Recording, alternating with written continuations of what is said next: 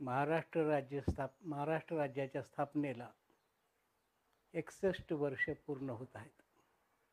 महाराष्ट्र राज्याच्या स्थापनेनंतर एक वर्षाने दिल्ली येथे महाराष्ट्र परिचय केंद्राची स्थापना झाली.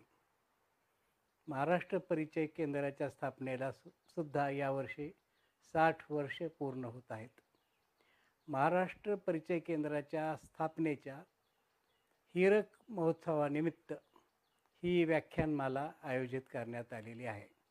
या व्याख्यानमालेमध्ये महाराष्ट्राच्या इतिहासामध्ये ज्यांनी महत्त्वाची भूमिका बजावली त्या महापुरुषांच्या कार्यांचा सुद्धा आढावा घेण्यात येत आहे.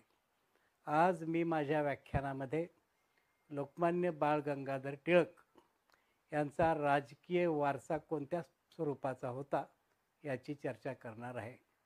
आपल्याला माहीतच आहे की आधुनिक भारताच्या आणि महाराष्ट्राच्या इतिहासामध्ये लोकमान्य टिळकांनी अतिशय महत्त्वाची अशी भूमिका बजावलेली आहे.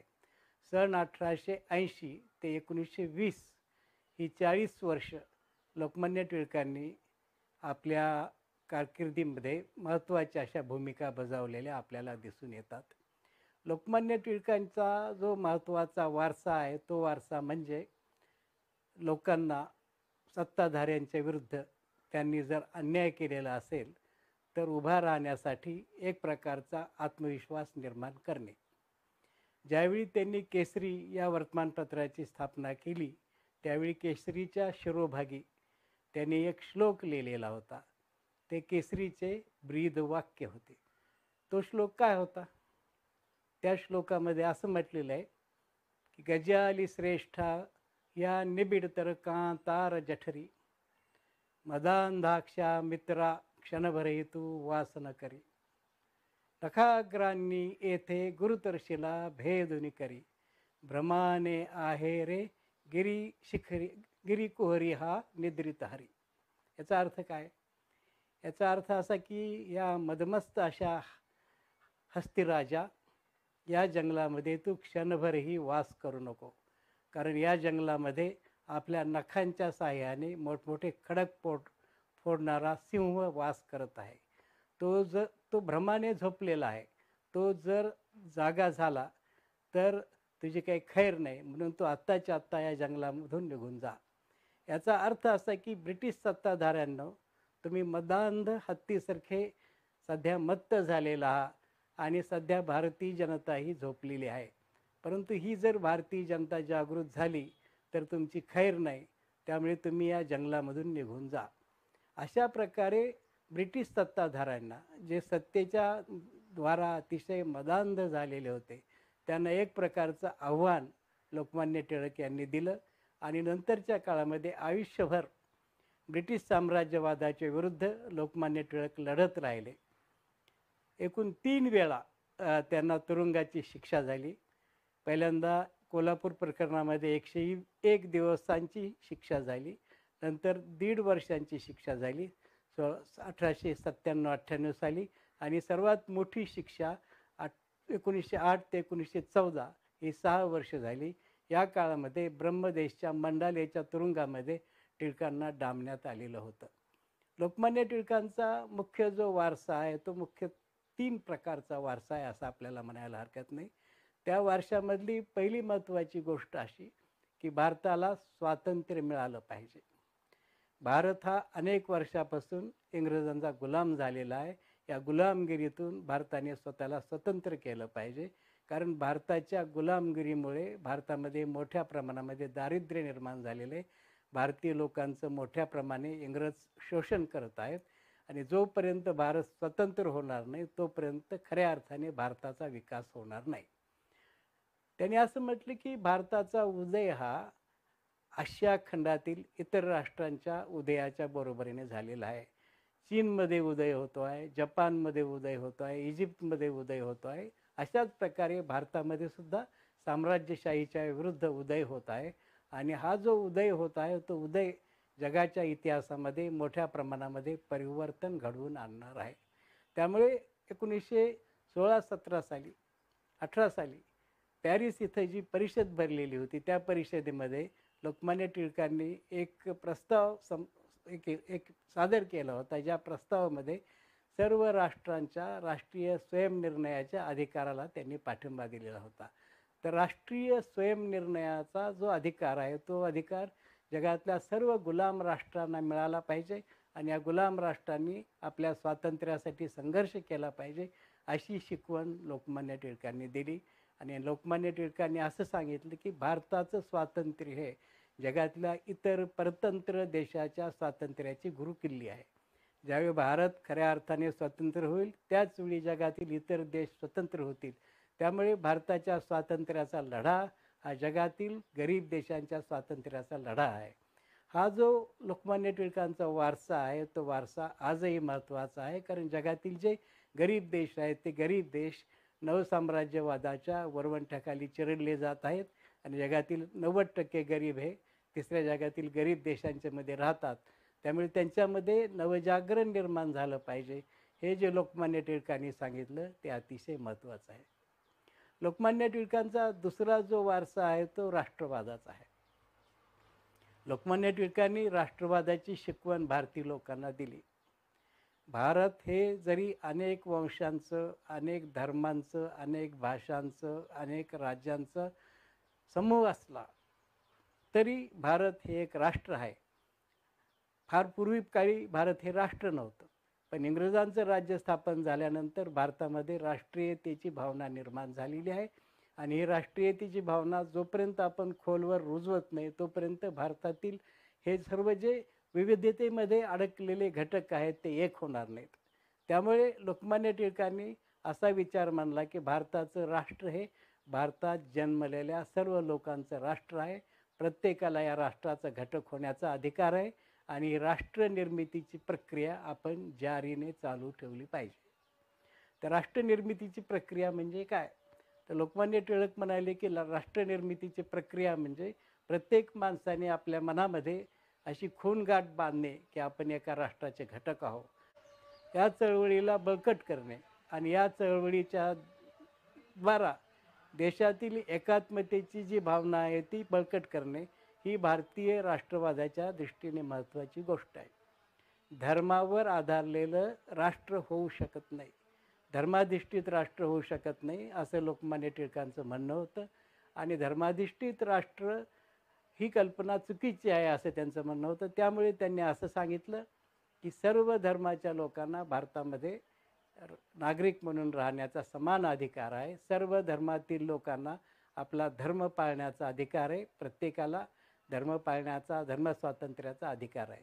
तर धर्मनिरपेक्ष राष्ट्रवादाची भूमिका अशा प्रकारे लोकमान्य टिळक यांनी त्यांच्या विविध भाषणामधून मांडलेली आहे.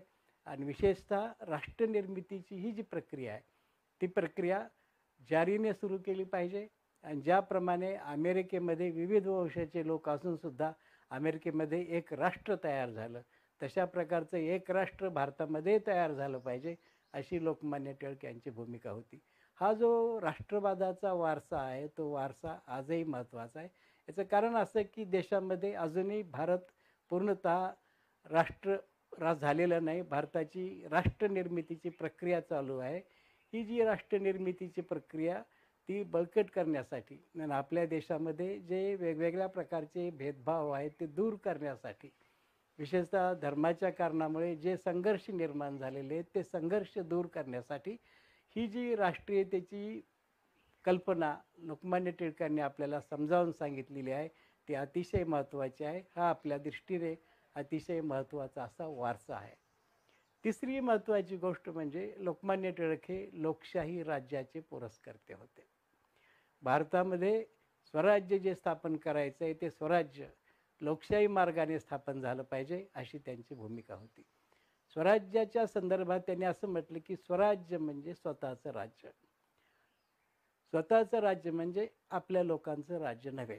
कारण भारतामध्ये यापूर्वी संस्थानिकांचं राज्य होतं दुसऱ्या बाजीरावाच्या काळामध्ये पेशव्यांच्या काळामध्ये आपलं स्वतःचं राज्य होतं. रशियामध्ये झारचं राज्य आहे तो रशियनच आहे. जर्मनीमध्ये राजाचं राज्य आहे तो सुद्धा राजाच आहे जर्मनच आहे. परंतु त्यांची राज्य ही स्वराज्य नाहीत. बाजीराव पेशव्याचं राज्य दुसऱ्या बाजीराव पेशव्याचं राज्य हे स्वराज्य नव्हतं. रशियाच्या राजाचं राज्य हे स्वराज्य नाही. भारतातील संस्थानिकांचे राज्य हे स्वराज्य नाही. स्वराज्यामध्ये तीन महत्त्वाच्या गोष्टी आहेत असं लोकमान्य टिळकांनी सांगितलं. स्वराज्यामध्ये पहिली गोष्ट अशी की लोकांना आपलं स्वतःचं भवितव्य घडवण्याचा अधिकार असला पाहिजे. स्वराज्याचा दुसरा अर्थ असा की स्वराज्यामध्ये लोकांना आपल्या इच्छेप्रमाणे सरकार बदलण्याचा अधिकार असला पाहिजे. सरकार निवडण्याचा अधिकार स्वराज्यामध्ये लोकांना असला पाहिजे. आणि तिसरी गोष्ट म्हणजे स्वराज्याचं जे राज्य आहे त्या राज्याची राज्याचा कारभार लोकांच्या कल्याणासाठी चालवला गेला पाहिजे. तो कारभार जर लोकांच्या कल्याणासाठी चालवला गेला नाही तर आपला राजा असूनही काही चालणार नाही. त्यामुळे स्वराज्याचा खरा अर्थ लोकशाही राज्य असा आहे आणि लोकशाही राज्याची भूमिका लोकमान्य टिळकांनी अशाप्रमाणे स्वराज्याची कल्पना मांडत असताना आग्रहाने पुढे मांडलेले आपल्याला दिसून येते. स्वराज्यामध्ये लोकांना अधिकार असले पाहिजेत. स्वराज्यामध्ये लोकांना स्वातंत्र्य असलं पाहिजे. स्वातंत्र्य असल्याशिवाय लोक खऱ्या अर्थाने विकास पाहू शकत नाहीत असं लोकमान्य टिळकांचं म्हणणं होतं. स्वराज्यामध्ये लोकांना सत्याग्रहाचा अधिकार आहे. स्वराज्यामध्ये लोकांना राजकीय प्रतिकार करण्याचा अधिकार आहे. स्वराज्यामध्ये लोकांना अन्यायाविरुद्ध संघर्ष करण्याचा अधिकार आहे. लोकमान्य टिळक असं म्हणलं की एखादा कायदा संसदेनं संमत केला एखादा कायदा कायदेशीररित्या जरी संमत झालेला असला तरी तो कायदा जर अन्यायी असेल तो कायदा जर मोठ्या प्रमाणामध्ये लोकांना आवडत नसेल तर तो कायदा बदलण्याचा लोकांना अधिकार आहे. आणि तो कायदा सरकारने बदलावा म्हणून संघर्ष करण्याचा चळवळी करण्याचा प्रतिकार करण्याचा लोकांना अधिकार आहे. हा जो अधिकार आहे तो लोकांना नैसर्गिकरित्या नैसर्गिक हक्काच्या रूपाने मिळालेला आहे आणि त्या अधिकारांचा लोकांनी वापर केला पाहिजे. लोकशाहीमध्ये विशेषत निवडून आल्यानंतर पाच वर्ष सरकारला राज्य करण्याचा अधिकार आहे आणि त्या काळामध्ये सरकार ज्या काही गोष्टी करील त्या गोष्टीमध्ये कुणीही म हस्तक्षेप करू नये अशा प्रकारची कल्पना काही लोक मांडत असतात. परंतु लोकांनी निवडून दिलेल्या सरकारने जर चुकीचे कायदे केलेले असले लोकांनी निवडून दिलेल्या सरकारने जर अन्याय केलेला असला तर त्या चुकीच्या कायद्याविरुद्ध त्या चुक अन्यायाविरुद्ध संघर्ष करण्याचा लोकांना अधिकार आहे. असा अतिशय महत्त्वाचा असा विचार लोकमान्य टिळकांनी मा आपल्यासमोर मांडलेला आहे. आशियाई देशातील लोकांचं जनजागरण भारतीय राष्ट्रवादाची धर्मनिरपेक्ष राष्ट्रवादाची त्यांनी केलेली मांडणी आणि भारतामध्ये लोकशाही व्यवस्था स्थापन झाली पाहिजे याबद्दल त्यांनी मांडलेले विचार हे लोकमान्य टिळकांच्या वारशाचे तीन अतिशय महत्त्वाचे असे पैलू आहेत आणि महाराष्ट्राच्या इतिहासामध्ये. गेल्या साठ सत्तर वर्षाच्या इतिहासामध्ये महाराष्ट्रातील लोकांच्या एकूण राजकारणावर एकूण राजकीय विचारावर एकूण समाजकारणावर कारणावर सामाजिक जीवनावर एक महत्त्वाचा असा प्रभाव लोकमान्य टिळक यांनी पाडलेला आहे असं म्हणायला हरकत नाही. लोकमान्य टिळकांचा हा जो वारसा आहे तो वारसा आपल्याला जपायचा आहे. लोकमान्य टिळकांनी भगवद्गीतेवर गीता रहस्य नावाचा एक भाष्य ग्रंथ लिहिला. हा जो भाष्य ग्रंथ आहे तो पाश्चिमात्य आणि तो भा भारतीय तत्त्वज्ञानाचा तौलनिक अभ्यास करणारा ग्रंथ आहे. आणि या ग्रंथामध्ये लोकमान्य टिळकांनी गीतेची आजच्या संदर्भात काय शिकवण आहे याची मांडणी केलेली आहे. तर लोकमान्य टिळकांचं असं म्हणणं आहे की गीतेची आजच्या संदर्भात जर मांडणी आपल्याला समजावून घ्यायची असेल तर गीता आपल्याला हे सांगते की आपण आपलं कर्तव्य निष्काम बुद्धीने कुठल्याही स्वार्थ वृत्तीचा अंगीकार न करता केलं पाहिजे हे भगवद्गीतेमध्ये आपल्याला मुख्यतः सांगितलेलं आहे. श्रीकृष्णाने जी भगवद्गीता सांगितली ती भगवद्गीता यासाठी सांगितले की अन्यायाचा विजय होऊ नये.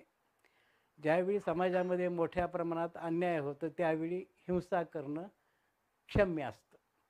अहिंसा हा सर्वसाधारणरित्या सर्वसाधारणरित्या आपल्या वागण्याचा जरी महत्त्वाचा असा नियम असला आणि अहिंसा ही श्रेयस्कर अशी वर्तणूक असली तरी अपवादात्मकरित्या ज्यावेळी समाजामध्ये हिंसा निर्माण होते ज्यावेळी समाजामध्ये अन्याय निर्माण होतो त्यावेळी या हिंसेविरुद्ध या अन्यायाविरुद्ध हिंसेच्या मार्गाने संघर्ष करणं अपरिहार्य आहे आणि भगवान श्रीकृष्णाने एकूण समाजाच्या सामाजिक स्वास्थ्यासाठी अशा प्रकारचं युद्ध करणं कसं आवश्यक आहे? परंतु ते युद्ध करत असताना आपण नेहमीच निष्काम बुद्धीने हे युद्ध केलं पाहिजे. स्वार्थबुद्धीने हे युद्ध न केलं पाहिजे असं श्रीकृष्णाने भगवद्गीतेमध्ये सांगितलेलं आहे.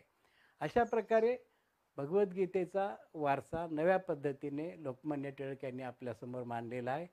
म्हणून लोकमान्य टिळकांचा हा जो वारसा आहे वैचारिक वारसा तो आधुनिक महाराष्ट्राच्या इतिहासामध्ये अतिशय महत्त्वाचा असा आहे.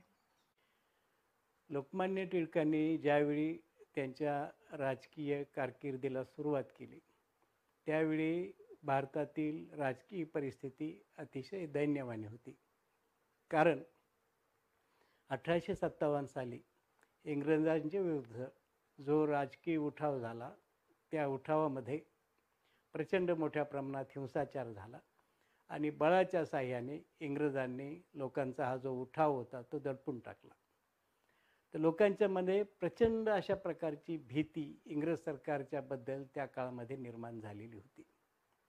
लोकांच्या मनामध्ये इंग्रज सरकारबद्दल असलेली जी भीती होती ती भीती दूर करून त्यांच्यामध्ये एक प्रकारची युत्सवृत्ती एक प्रकारची वीरवृत्ती निर्माण करण्याचं कार्य लोकमान्य टिळक यांनी केलं. लोकमान्य टिळकांच्या पूर्वीचे सर्व जे राजकीय पुढारी होते ते राजकीय पुढारी मुख्यतः अभिजन वर्गामधून आलेले इंग्रजी भाषेमध्ये बोलणारे सरकारी नोकरी करून फावल्या वेळामध्ये राजकीय कार्य करणारे असे होते.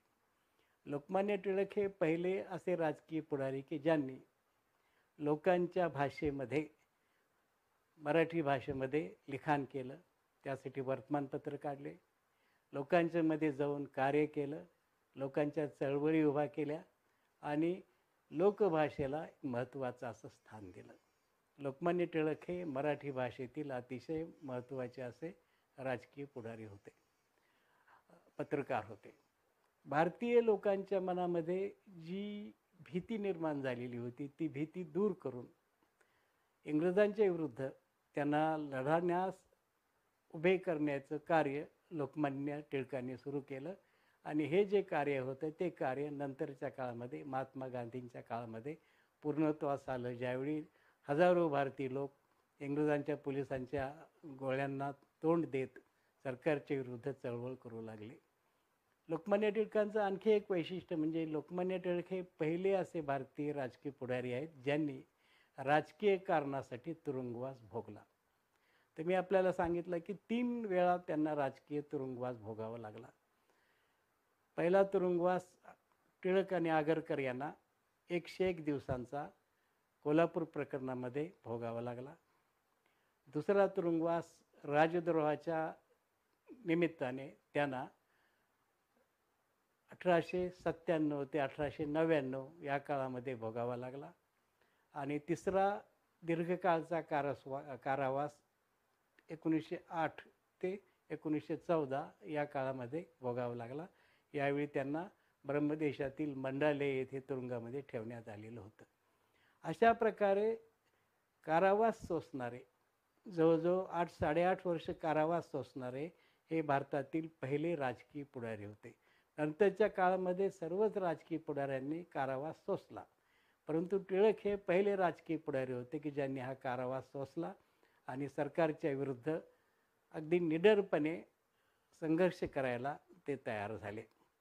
हा जो संघर्ष लोकमान्य टिळकांनी केला त्या संघर्षाची चतुसूत्री त्यांनी घोषित केलेली होती. या चतस चतुसूत्रीमध्ये चार तत्त्व महत्त्वाची होती. त्यातील पहिलं तत्त्व होतं स्वराज्य. दुसरं तत्व होतं स्वदेशी. तिसरं तत्व होतं राष्ट्रीय शिक्षण. आणि चौथं तत्व होतं बहिष्कार. स्वराज्य म्हणजे आपल्या देशामध्ये आपलं राज्य असलं पाहिजे. भारतीय लोकांच्या हातामध्ये भारताची सत्ता असली पाहिजे. याचा अर्थ स्वराज्य. अशा प्रकारचं स्वराज्य स्थापन करण्यासाठी आपण प्रयत्न केला पाहिजे असं लोकमान्य टिळकांचं म्हणणं होतं. दुसरा दुसरं जे तत्व होतं ते म्हणजे स्वदेशी. स्वदेशी म्हणजे भारतावर इंग्रजांचं जे राज्य स्थापन झालेलं आहे ते राज्य विशेषतः भारतीय लोकांचं शोषण करण्यासाठी स्थापन झालेलं राज्य आहे. इंग्रज लोक भारतातील कच्चा माल इंग्लंडला घेऊन जातात आणि पक्का माल भारतात विकतात आणि भारतीय लोकांचं त्याद्वारा शोषण करतात. त्यामुळे भारतीय लोकांनी भारतीय वस्तूंचाच उपभोग घेतला पाहिजे. भारतामध्ये तयार झालेली वस्तू कशाही प्रकारची असो तीच आपण वापरली पाहिजे कारण त्यामुळे आपल्या देशातील पैसा परदेशात जाणार नाही. दरवर्षी इंग्रज लोक भारतातून जवळजवळ चाळीस कोटी रुपये रुपयांची लूट करतात. तर ही लूट जर थांबवायची असेल आणि आपल्याच देशामध्ये आपला पैसा ठेवायचा असेल तर स्वदेशात निर्माण झालेला मालच आपण वापरला पाहिजे असा याचा अर्थ होता. स्वदेशीचा. तिसरी संकल्पना जी होती ती संकल्पना राष्ट्रीय शिक्षणाची होती. की राष्ट्रीय शिक्षणाच्या द्वारा समाजामध्ये लोकांच्या मनामध्ये राष्ट्रीय भावना निर्माण केली पाहिजे.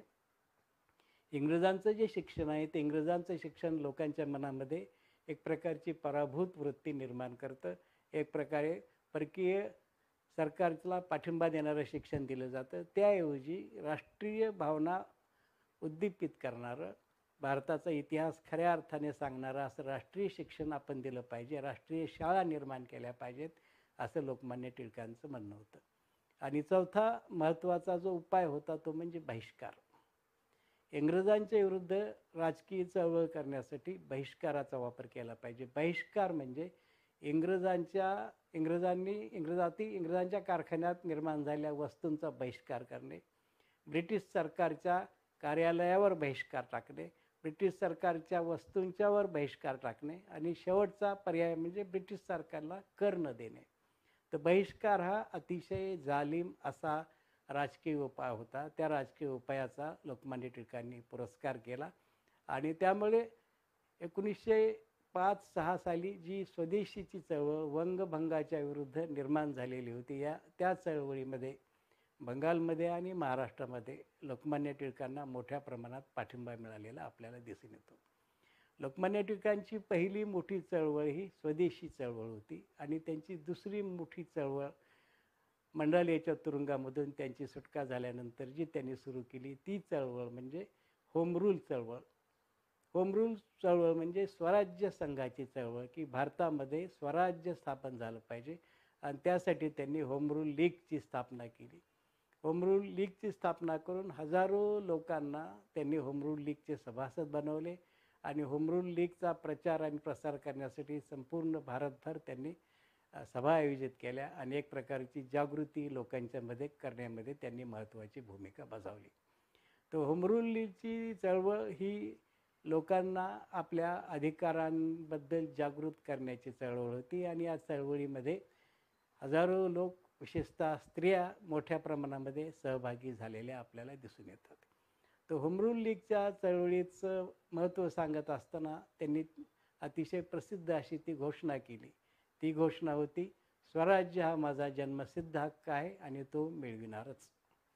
की स्वराज्य मिळवणे स्वतःचं राज्य स्थापन करणे स्वतःचे जे कायदेशीर अधिकार आहेत ते उपभोगणे आणि हे अधिकार सरकारने दिलेले नस नसून ते नैसर्गिकरित्या आपल्याला मिळालेले आहेत. जन्मसिद्ध असे हे अधिकार आहेत असं प्रतिपादन करणं हा लोकमान्य टिळकांच्या एकूण मांडणीचा मुख्य रोख होता असं म्हणायला हरकत नाही. त्यामुळे या स्वराज्य संघाच्या चळवळीमुळे देशामध्ये मोठ्या प्रमाणामध्ये जागृती झाली आणि नंतरच्या काळामध्ये महात्मा गांधींनी जी असहकाराची चळवळ एकोणीसशे वीस नंतर सुरू केली या चळवळीमध्ये सुद्धा या होमरूल लीगच्या कार्यकर्त्यांनी महत्त्वाची भूमिका बजावलेली होती. या दृष्टीने विचार करता लोकमान्य टिळकांनी हे जे कार्य केलेलं आहे ते कार्य महत्त्वाचं आहे सम होमरूल लीगच्या दृष्टीने. आणि शेवटचा जो मुद्दा लोकमान्य टिळकांच्याबद्दल सांगता येईल तो म्हणजे त्यांनी काँग्रेस डेमोक्रॅटिक पार्टी नावाची पार्टी स्थापन करून एकोणीसशे वीस साली त्या पार्टीचा जाहीरनामा घोषित केला. या जाहीरनाम्यामध्ये खऱ्या अर्थाने नव भारताचं त्यांना जे त्यांच्यासमोर जी प्रतिमा होती ती प्रतिमा या एकोणीसशे वीसच्या काँग्रेस डेमोक्रेटिक पार्टीच्या जाहीरनाम्यामधून अभिव्यक्त झालेली आपल्याला दिसते. ज्यामध्ये सर्वांना सक्तीचं आणि स मोफत शिक्षण दिलं जाईल. जमीनदारी रद्द करून लोकांना कसेल त्याची जमिनीप्रमाणे तत्त्व दिलं जाईल. महाराष्ट्र परिचय केंद्राने ही जी व्याख्यानमाला आयोजित केलेली आहे त्या व्याख्यानमालेमध्ये या महत्त्वाच्या विषयावर व्याख्यान देण्याची मला संधी दिल्याबद्दल महाराष्ट्र परिचय केंद्राचे संचालक श्री दयानंद कांबळे यांचा मी आभारी आहे. धन्यवाद.